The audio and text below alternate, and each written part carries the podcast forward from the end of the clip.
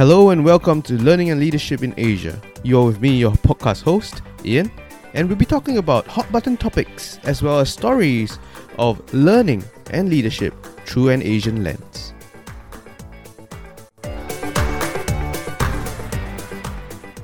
Hello, podcast family, and it's great to be back on Learning and Leadership in Asia.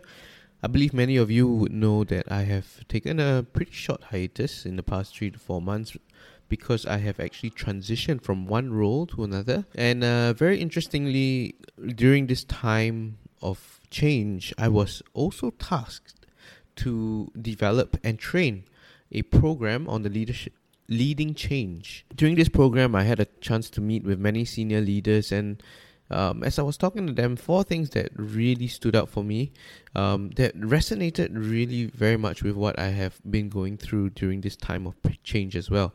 So, really, I wanted to take this time to talk about four things to tide through change. And the very first one is a very um, critical principle to change, and that is patience.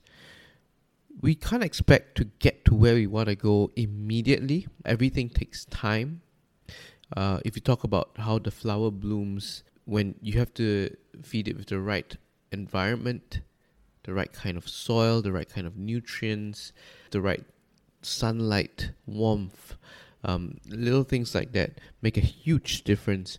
And when it comes to patience, it's about building virtuous cycles. And you will get there eventually, but not immediately. And knowing is just the first step to becoming successful in where you're at. Uh, and what that means is also to build and nurture fantastic relationships.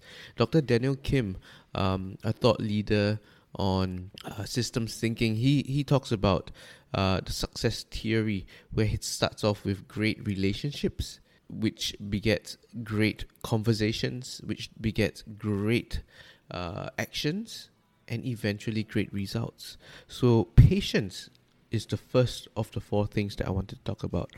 Secondly, the second thought that I, I would like for you to really mull over, it's really about building your tribe. Um, it takes time to fit into a tribe, especially as a outsider.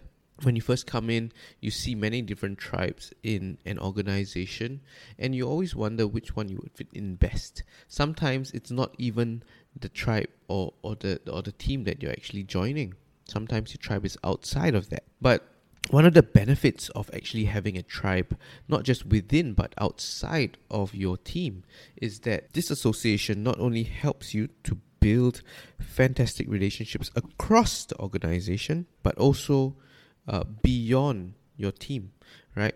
Um, and what this does, is it actually helps you to overcome many, many hurdles that you might find and face uh, throughout um, the the short time that you're with the organization, because you have someone to rely on, someone that you can trust, someone that has built a foundation of psychological safety with you, that are able to help to lobby for some of the things that you want to do. So that's number two. The third one that I really feel is very very essential is to be aware of your emotions as you go through change. Um, Kubler Ross curve, if you've heard of the Kubler Ross curve, it talks about the different emotions that a person goes through um, during the stages of dying or death. Uh, but having said that, it also is very relevant to how it reflects in a way the person goes through change in the organization. And everyone goes through peaks and troughs. They get to the stage of surprise, shock, even.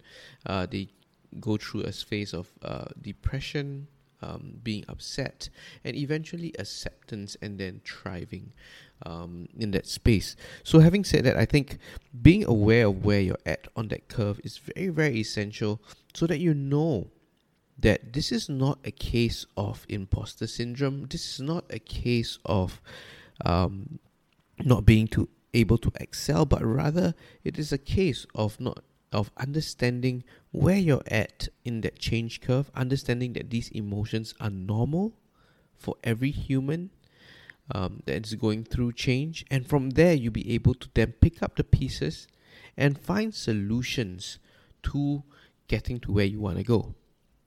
Uh, last but not least, and I believe that this is one of the more more important things that you want to do is to ensure that you have positive self talk.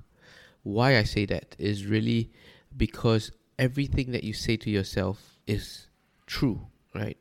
Um, it's about the self fulfilling prophecy. Everything goes into the subconscious and it manifests in the way that you behave. And if you keep talking garbage to yourself, garbage in, garbage out, giggle. But if you're telling yourself the right things, then the right things in, the right things out. Reroll, right? So continue to to talk positively, to encourage yourself.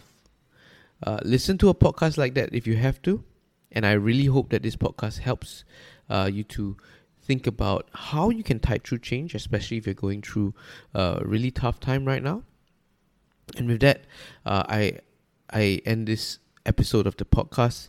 Um, and if you find that this podcast has, has been really useful for you, please feel free to reach out, share it out with your network, uh, shout it out at the mountaintop so that people can come join us and continue to find the energy, to find the right emotions, to find the right tribe, and to be patient when it comes to their success. And I wish you all the success in whatever you're going through.